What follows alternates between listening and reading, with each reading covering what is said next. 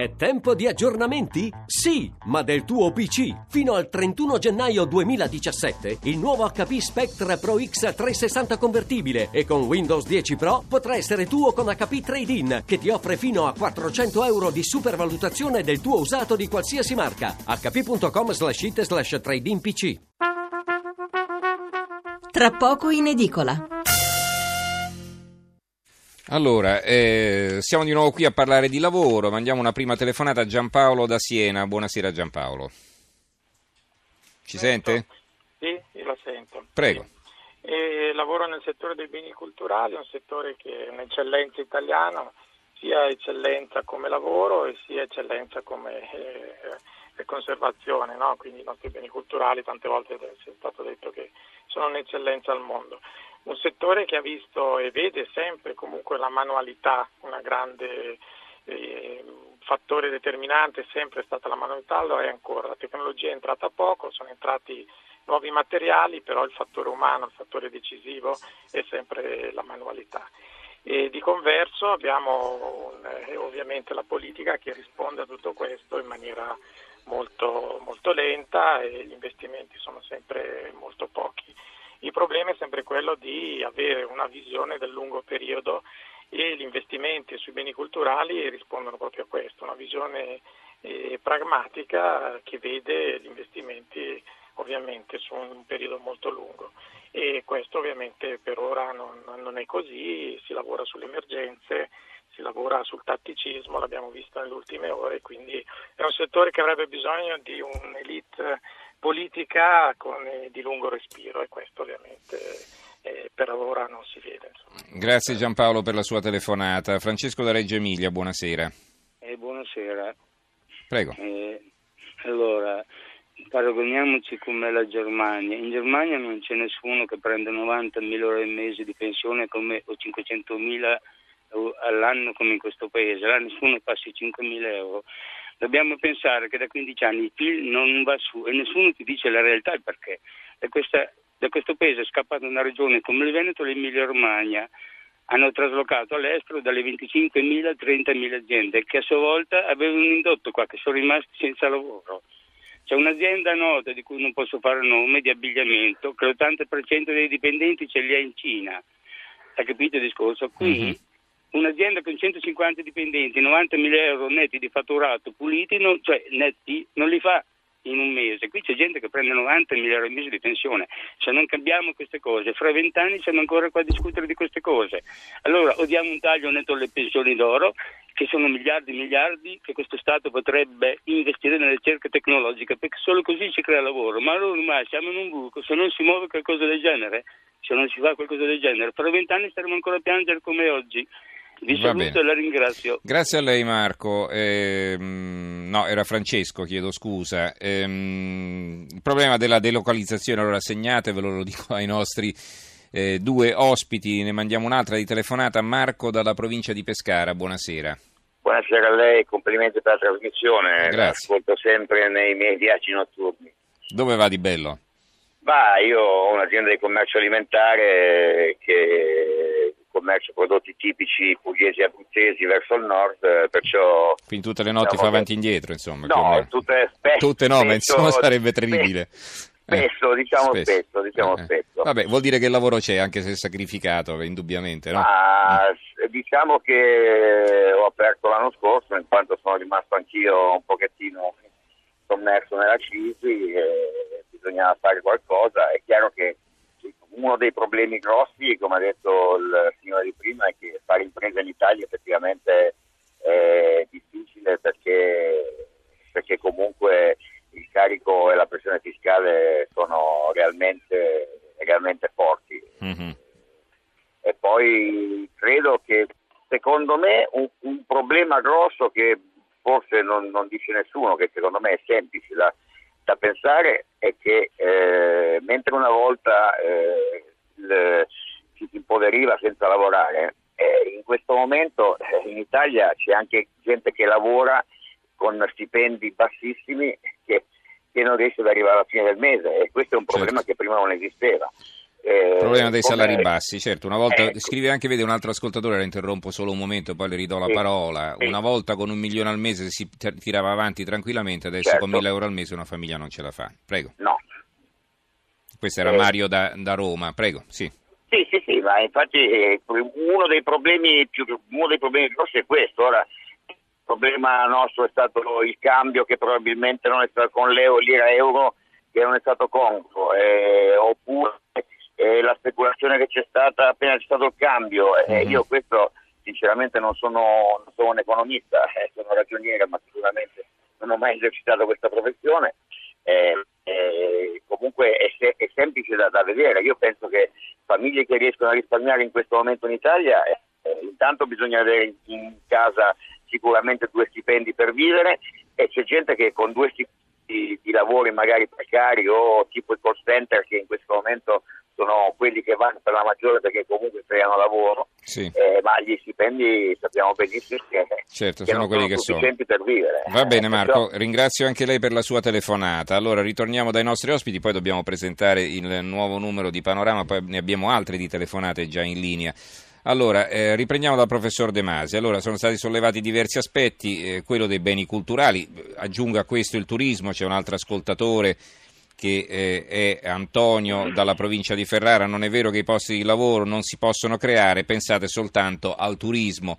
E poi la delocalizzazione, un altro aspetto sollevato da un altro ascoltatore, e insomma, eh, diciamo, ci, ci si potrebbe muovere in qualche direzione o no? O bisogna aspettare con fatalismo che eh, questo paese piano piano si ripieghi su se stesso? Ma vediamoli uno a uno questi problemi. Per Sì. esempio il turismo. Il turismo, eh, l'Italia ricava l'11% del suo prodotto intor- interno lordo dal turismo e ha circa 40 milioni di turisti all'anno. Eh, la Francia ne ha quasi il doppio ed è il paese praticamente che ricava più di tutti dal turismo relativamente agli abitanti, eccetera, e ricava eh, il 12% del prodotto interno lordo. Quindi noi possiamo aumentare quando vogliamo diciamo, la nostra propensione al turismo, ma non credo che ci sia un numero di posti talmente enorme. Eh, basterà nei prossimi anni l'automobile autoguidata che entro il, 20, mille- il 2028 eh, sostituirà, si pensa, il 40% del parco macchine per far fuori migliaia di camionisti, migliaia di tassisti e così di seguito. La delocalizzazione, beh, anche quella sta diventando difficile. Per esempio, stranamente la Cina e il sud eh, della Corea stanno delocalizzando in Messico. Perché? Perché il Messico è più vicino agli Stati Uniti, quindi l'esportazione comporta meno spese di trasporti negli Stati Uniti e vale più la pena di avere eh, una fabbrica in Messico che non averla nella Corea del Sud o in Cina, se poi in Messico si portano gli stessi stipendi della Cina e quindi si deprime tutta la parte di ricchezza del- dei lavoratori messicani. La cosa è abbastanza complessa. Per quanto riguarda poi la creazione di posti di lavoro, io credo che un primo grosso contributo, anziché il Jobs Act e tutta questa roba qui, eh, sarebbe venuta se noi ci fossimo resi conto che a partire dagli anni Ottanta alcune aree del mondo hanno capito che il futuro dipende dalla conoscenza e dipende dall'innovazione, che la conoscenza e l'innovazione dipendono dal numero di laureati che ha un paese. Ora eh, l'America sta circa al 40% di laureati, noi stiamo al 13%, meno ancora della Turchia. Su 100 giovani che sono in età universitaria, in America ne studiano mi pare 82, in Italia ne studiano 36, solo 22 arrivano alla laurea triennale e solo 16 arrivano alla laurea ehm, quinquennale. Allora, se i soldi invece di essere dissipati eh, a polvere e a pioggia su tutto il paese fossero stati concentrati sull'università e avessimo per esempio portato il numero degli studenti universitari da 36 per esempio al 70%, eh, questo avrebbe abbattuto totalmente in modo drastico la disoccupazione giovanile che ora ci vantiamo di averla portata dal 40 al 36%. C'è poi da ridistribuire il lavoro, c'è poco da fare. Mm. Noi abbiamo 2 milioni di manager che tutti i giorni invece di andare via quando l'orario canonico è terminato, come fanno in Germania, cioè uscire per esempio alle 5, eh, stanno due o tre ore gratuitamente in, in ufficio. Questi due milioni di manager praticamente sottraggono eh, ai giovani almeno 500.000 posti di lavoro e si credono invece meritevoli perché restano in ufficio fino a tardi, secondo me non perché amano il lavoro ma perché odiano la famiglia. Infine eh, c'è la creazione di nuovi lavori ma siccome stiamo puntando sulla creazione di lavori di carattere scientifico-tecnologico bisogna prepararsi ormai, eh, certo. e su questo ormai ci sono paesi inarrivabili, noi faremo molto meglio a sviluppare invece le professionalità di tipo umanistico come quello di cui parlava prima il nostro teleascoltatore, per esempio per quanto riguarda beni culturali e roba del genere, perché in America con tutte queste lauree comunque hanno votato Trump che significa che mancando una cultura umanistica diffusa negli Stati Uniti non sanno neppure scegliere i loro, i loro governanti. Quindi allora, è, mm.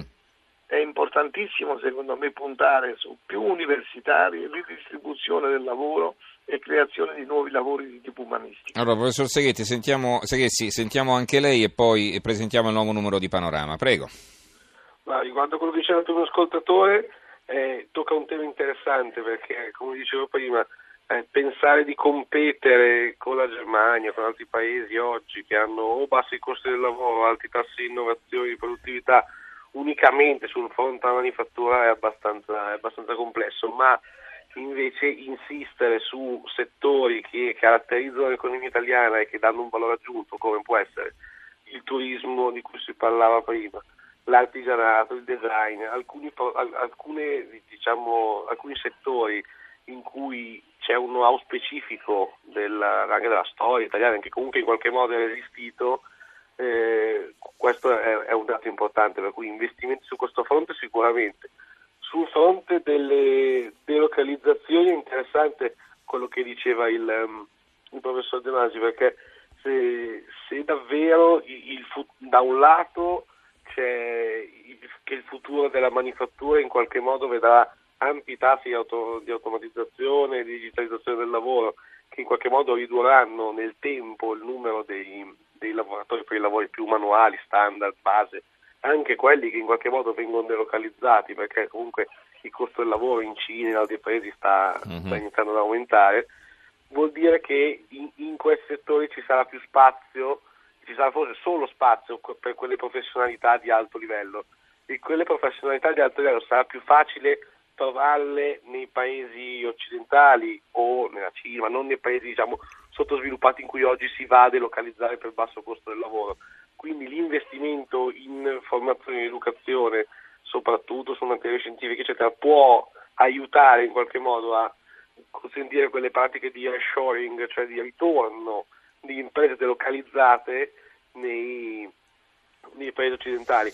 Un'ultima mm. cosa, rispetto sempre a quanto diceva il professor De Mai sull'importanza della, dell'università, della formazione, aggiungo un elemento di un, io dico di una formazione, di un'educazione già a partire dai, dai percorsi di scuola secondaria che in qualche modo guardi al mercato del lavoro, che non significa che bisogna formare soltanto le professionalità che pensiamo che troveranno un posto di lavoro, io non credo in questo, credo che il lavoro per, una, per un ragazzo che oggi inizia il liceo, i lavori che farà alla fine dell'università non sono neanche immaginabili oggi, però della costruzione di tutte quelle competenze che in qualche modo possono essere staminali, quindi che possono portare poi a, a sapersi adattare, a cogliere opportunità, a aprirsi a diversi lavori, mm-hmm. in, che, che, sono proprio anche quelle umanistiche di cui parlava professor De Masi, perché tante volte vediamo eh, iperlaureati in materie ingegneristiche